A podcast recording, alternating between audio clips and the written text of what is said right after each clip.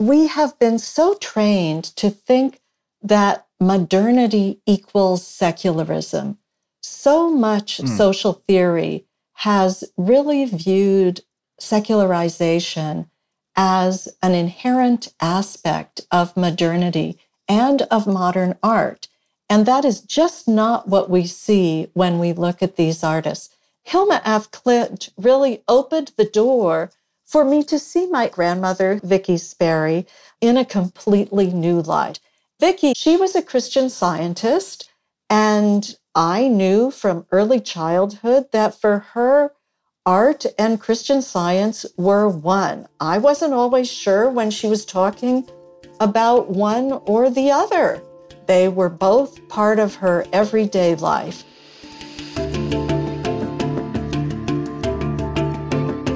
Hello, I'm Jonathan Eder, host of Seekers and Scholars. Welcome, listeners. What you just heard were excerpts from a conversation I had with Dr. Ann Braude, the eminent scholar of American religion and women in religion at Harvard Divinity School. Recently, Dr. Braude has been applying her scholarly lens to the question of spirituality and modern art, specifically looking at women abstract artists. One of the artists that Dr. Braude was inspired to explore in this vein was Vicci Sperry, her grandmother. Dr. Braude has recently written and published a wonderful article that I heartily recommend titled Paths to Abstraction Spirituality in the Work of Three Women Artists. And that's published in the Harvard Divinity School Bulletin. The three artists treated in the article are Hilma af Klint, Hilla Rebay, and Vicci Sperry. Dr. Braude begins her section on Sperry with these words, quote, Shortly after the Guggenheim opened its af Klint show in 2018, I heard from friends who had seen it that something about the huge abstract paintings reminded them of works in my home by my grandmother, Vicci Sperry. So, Please join me and Dr. Braude for this conversation on women abstract artists, their spirituality, and contemporary relevance. And welcome to Seekers and Scholars. Thank you so much, Jonathan. It's great to be here. So, Ann, how did you get started on this project, researching and looking into women abstract artists from the prior century and their significance for us today? Well, the way I really got involved with this was because of a blockbuster exhibit at the Guggenheim Museum that highlighted the pioneer of abstraction, Hilma af Klint. And Hilma af Klint, as I'm sure many in the audience have learned since this show, was virtually unknown for a hundred years. She was a uh, academically trained painter in Sweden, a graduate of the Royal Academy, who, as a mature person in her 40s, made a radical departure to paint abstract art while in trance as a spirit medium. Mm. Now, this is so shocking for the narratives of modern art that we know. And the enormous success of this exhibit at the Guggenheim, it was the most popular show they've ever had. It broke every attendance record, catalog sales, membership, all of those things that museums need and love. And it was a show that demonstrated that her spirituality was the fundamental motivator of her departure from the figure to abstraction what was it about these works that was so compelling? They're huge, mm. they're colorful, they're like nothing you've ever seen before. They're such a departure from the kind of painting that was going on in Europe. And they came before the male abstract painters who we think of as the pioneers of abstraction. Mm-hmm. She was very motivated by a theosophical outlook that viewed the gender binary of male and female as something that has no ultimate reality.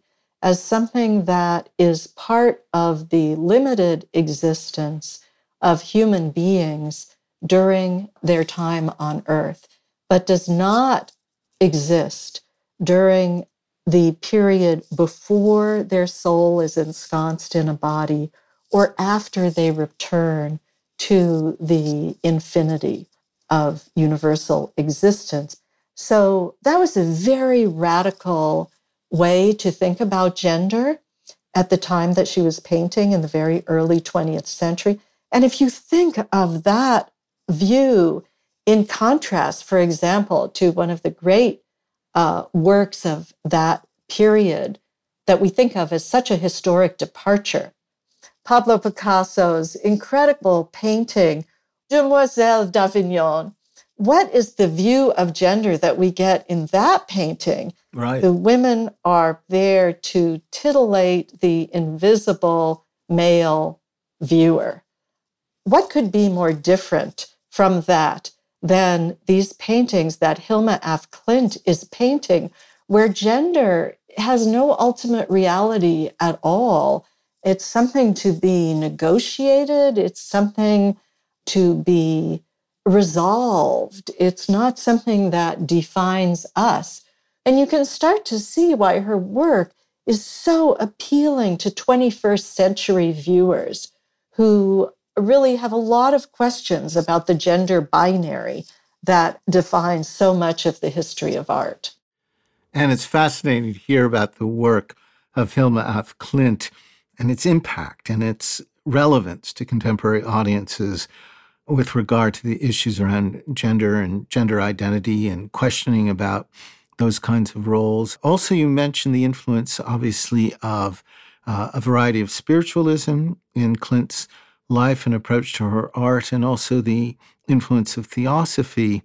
These are very different spiritual movements from Christian science, which is what was attractive to your grandmother and which she adopted and, and practiced. And it really brings to mind uh, how Mary Baker Eddy approached this subject. In her writings, you come to understand that she didn't feel that there was much in common between uh, theosophy, spiritualism, and Christian science, made very sharp distinctions between them. At the same time, there seemed to be a recognition of the value of the kind of spiritual openness that would attract someone to investigate different approaches to gaining a, deeper spiritual understanding. So I'd like to share this quote from Eddy because I think it is relevant to our discussion. She has written the following in Science and Health quote, those individuals who adopt theosophy, spiritualism, or hypnotism may possess natures above some others who eschew their false beliefs. Therefore, my contest is not with the individual, but with the false system. End of quote. I just love that quote that you read. And I think it really reflects the fact that artists are seekers. Very mm. few modern artists are uh, kind of what I would call doctrinal artists, artists who right. have just one fixed worldview. Artists are always looking to break barriers and these uh, abstract artists in particular are looking to break artistic conventions. They are very suspicious of any kind of repetition or institutionalization. And so they are attracted to new religious movements. They are seekers. And many of them participated or learned from more than one. Right. And so it's not surprising to me that Mary Baker Eddy takes time in science and health to differentiate her movement from these other movements that the same people might have been investigating more than one of them. Right. And it's very important to her to make those distinctions, to draw those lines that people understand where the distinctions are, because they may be reading in more than one. And many of these artists explored more than one. So, Ann, tell us about the nature of your relationship with your grandmother, Vicci Sperry, and also about the relationship for her between her interest in and adoption of Christian science and her work as an artist and her move to abstraction in her art? It was very unusual to grow up with a grandmother who was an abstract expressionist painter. I thought that abstract painting was what everybody's grandmother had on the walls of their home. Uh, large, colorful canvases, many of them by famous painters, mm. as well as her own paintings, which were also of great size and very unconventional. When I sat on the floor at my grandmother's house, playing with toys and being spoiled with chocolates, um, Franz Kline was on the wall above my head. So it was a great visual upbringing. Yeah. And Vicci was a wonderful, wonderful grandmother. But Vicci, when she became interested in abstraction, she was already an experienced artist. She saw abstract painting for the first time in 1948 when she had a show in New York City. She lived in Chicago, in Evanston. And she uh, traveled to New York in 1948 when she had her first solo exhibition there. And she saw the works that were being exhibited. That was the first time there were solo shows of Jackson Pollock and Hans Hofmann. And she went to the Museum of Modern Art and she felt there was something in New York in the art scene that she really needed to learn from and be a part of. And so she worked out a way, even though she lived in Chicago, to travel to New York to study at Hans Hofmann's studio. He was really the great teacher of so many of the abstract painters of the period. And he had two studios one where he spent the summer on Cape Cod and the other in Greenwich Village. And that's where she studied. She studied in Greenwich Village. She would go for two weeks and then go home for two weeks. And she spent three years there at Hofmann's studio.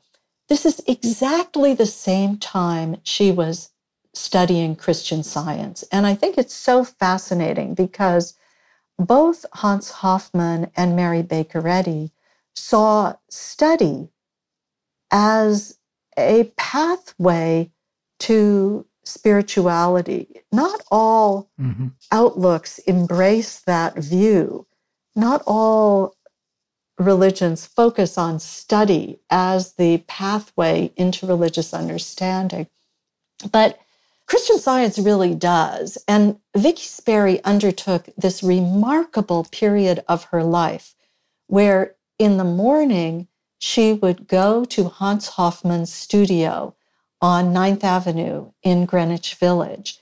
And Hofmann had three sessions a day. Most students only went to one. Vicci, when she was there, she went to all three. What Vicci did is she went to Hofmann's studio in the morning. She painted for the morning session. And then at lunchtime, she would go around the corner to the Christian Science Church, which had a reading room on its ground floor. This was the 10th church in Greenwich Village. And she would spend her lunch hour poring over Christian Science texts and publications and the biblical texts. And then she would return to Hofmann's studio to paint in the afternoon. And I often wonder what this was like for her you have to remember that Hofmann's studio was full of unconventional people. It was full of uh, angry young men who was full of emigres from Europe. And there was a nude model. There was a naked woman, the focus of attention, while the, the great booming figure of Hans Hofmann with his jolly demeanor and his heavy accent was talking about spirituality, and all the students loved to imitate him. I never heard him. I can't imitate Hans Hofmann, but they all they loved to imitate his accent, uh, including Vicci. This made her different from all of the other painters, the painters who she befriended and whose works she she sometimes purchased. They were all spending their evenings at the Cedar Tavern. They were drinking and doing things that did not interest her while she was spending her lunch hour at the reading room mm. and then returning to Hofmann's studio. I see this double form of study, this conjoined form, as absolutely intertwined in her life. And what a wonderful portrait of that time and place, Greenwich Village, and all the vitality of exploration and innovation that's going on in which she is steeped. And at the same time, doing it with this new spiritual discovery animating her thought and how that study of Mary Baker Eddy's teachings and Hans Hofmann, what he's opening up to her. And what I find really fascinating in the way that Vicci's artistic journey and her journey into Christian science coalesce is that it's at the very end of this period. She spent about two and a half years in New York studying at Hofmann's studio. And at the conclusion of that period, she made a decision to join the Mother Church. And this was a major decision. She came from a Jewish family. She was the child of immigrants. She was uh, part of a family that were very involved with Jewish philanthropy.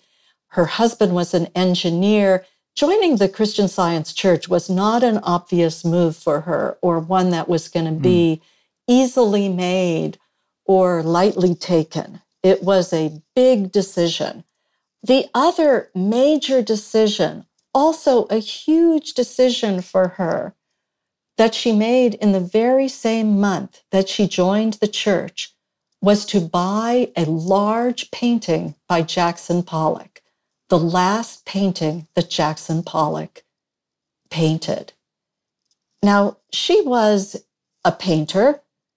She was a middle aged woman, the wife of an engineer from Chicago with a lovely home and two adult daughters, spending the money to buy a large painting by a very controversial artist, the kind of the bad boy of American art, who was very praised by some avant garde critics, but made fun of by many American critics.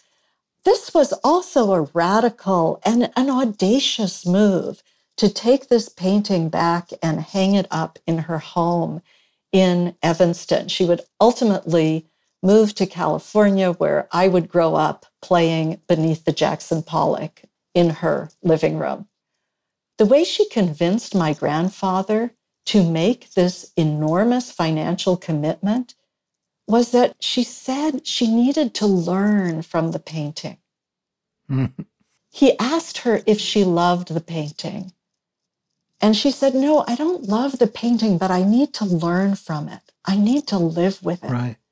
Buying this painting was really part of this transformative process in her evolution as an artist and what I see as her adoption of Christian science as part of this same process and her movement towards abstraction.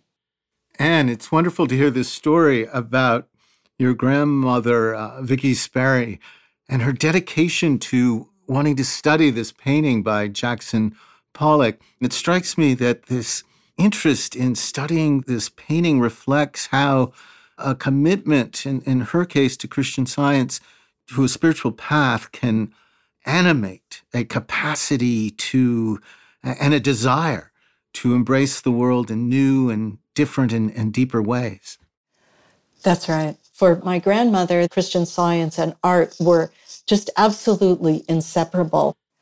In the 1960s, she wrote a book called The Art Experience. Right. And that word experience and the the idea that it is through the experience of art that we approach transcendence and that we can access universality and divine goodness. That was very, very important to her. And so when she wrote her book, The Art Experience, it's very interesting. She doesn't reference Christian science in the book, but to the reader of Mary Baker Eddy, you will see similarities. And I think you saw some, Jonathan, when you read the book. I certainly did, yes. But if you're not a reader of Christian science, you would not know that there is a Christian science outlook undergirding the book. And I know this because I recently taught a course at Harvard Divinity School where I taught Grandma Vicci's book, uh, The Art mm-hmm. Experience, and I paired it with excerpts from Science and Health. And students had a very different experience, and they did not see the way that these two documents went hand in hand. So that was really fascinating for me. Vicci's book, it conveys so much of her understanding. She says, art is caring. She sees the art very much as entwined with an experience of love, of goodness, of infinity. And she describes it very much in line with principles that will be familiar to Christian scientists. Yeah. So, your students at, at Harvard, what did they think of your grandmom? I was absolutely stunned by their response to the art experience, Vicci's book. They loved it. And part mm-hmm. of what they loved about it was Vicci's voice of authority. And I think she got mm-hmm. that directly from Mary Baker Eddy. Right. I think she she was a student of Eddy's writing and Eddy is such a model of an authoritative voice. She speaks as a discoverer, not as a, a creator or a, a writer. In many ways, Sperry is doing the same thing in the art experience. And that voice of authority, some readers find it off putting, but my students they said they felt like this book was written for them. I have to tell you, Jonathan, students today are in a very difficult environment. They are studying in a very difficult world. It's really hard for them to know what to study, what, what to do. Students are extremely conscious of the multiple crises facing our world the climate crisis, the crisis of racial injustice and economic disparities, the refugee crisis, the crisis of political polarization. These burdens weigh on them heavily mm. and really affect their curricular choices as well as those right. of their teachers in an effort to advance truth and reconciliation, I think we as teachers have overloaded our curriculum with the violence of the past and the threats to the future. And the students in this class really, they so much appreciated the opportunity to study the expression of joy and transcendence they hmm. express mm. that they need to be exposed to the creative process and to spiritual experiences that have enabled artists to convey transcendence. I'm so grateful to them for helping me to see those things. Right. I know for a time your grandmom, Vicci Sperry, uh, was a Christian science practitioner. I'm wondering where you see the connection of uh, her interest in Christian science as providing healing and what she was communicating in her artwork. Thank you so much for bringing up the centrality of healing to Vicci's thought and to her painting. You know, I think this is what my students felt when they had the opportunity to spend time looking at art in the uncertain world in which we live today. And Vicci really saw mm. art as an antidote to pain and suffering. And healing was, I think, what first drew her to Christian science. I have to tell you that part of what made her conversion to Christian science difficult was that when she became interested in Christian science, her eldest daughter, my mother, Marjorie Braude, was in medical school. Mm. She also wanted to become a healer. She wanted to become a psychiatrist. she also wanted to help people deal with difficult situations and heal from suffering. Her other daughter, my aunt Carol Moss, ultimately became a Buddhist and taught Buddhist meditation in her home. She also wanted to be a healer, and she also wanted to help people heal from suffering. I think all of them viewed healing as the real motivator that spurred everything about what they wanted to do in life. And certainly for Vicci, that is what she understood uh, to be the core of her work, both as an artist and as a Christian science practitioner.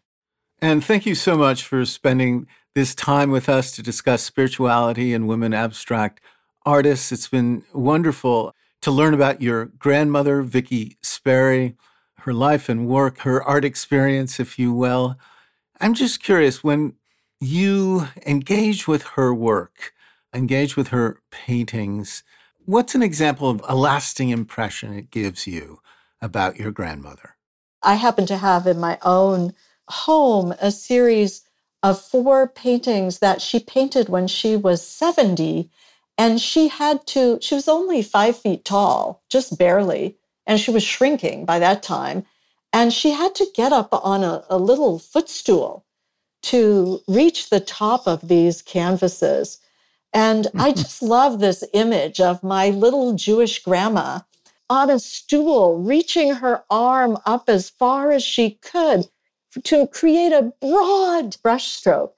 And when people see these paintings, that's not what they see. That's not the person they imagine. Right. And, you know, for Vicci, that was something very important about Christian science, that it told her that she wasn't necessarily the person that other people saw when they saw her physical appearance, that that wasn't the limit of who she could be or what she could express.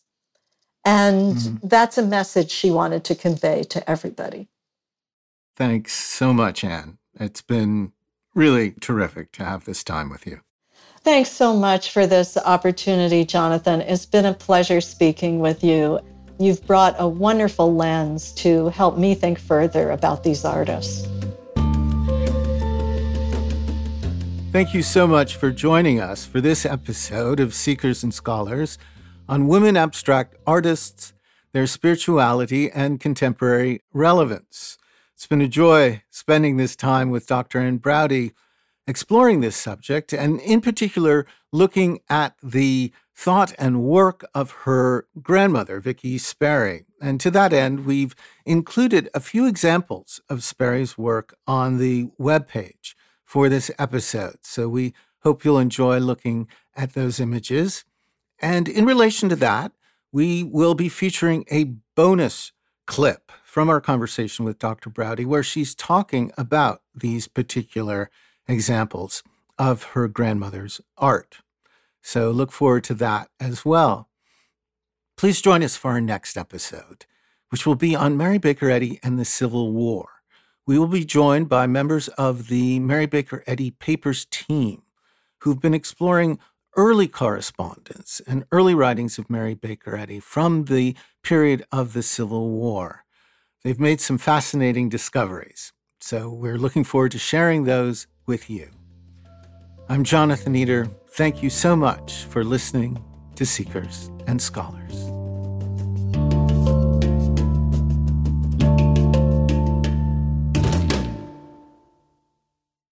This podcast was produced by the Mary Baker Eddy Library. Copyright 2022.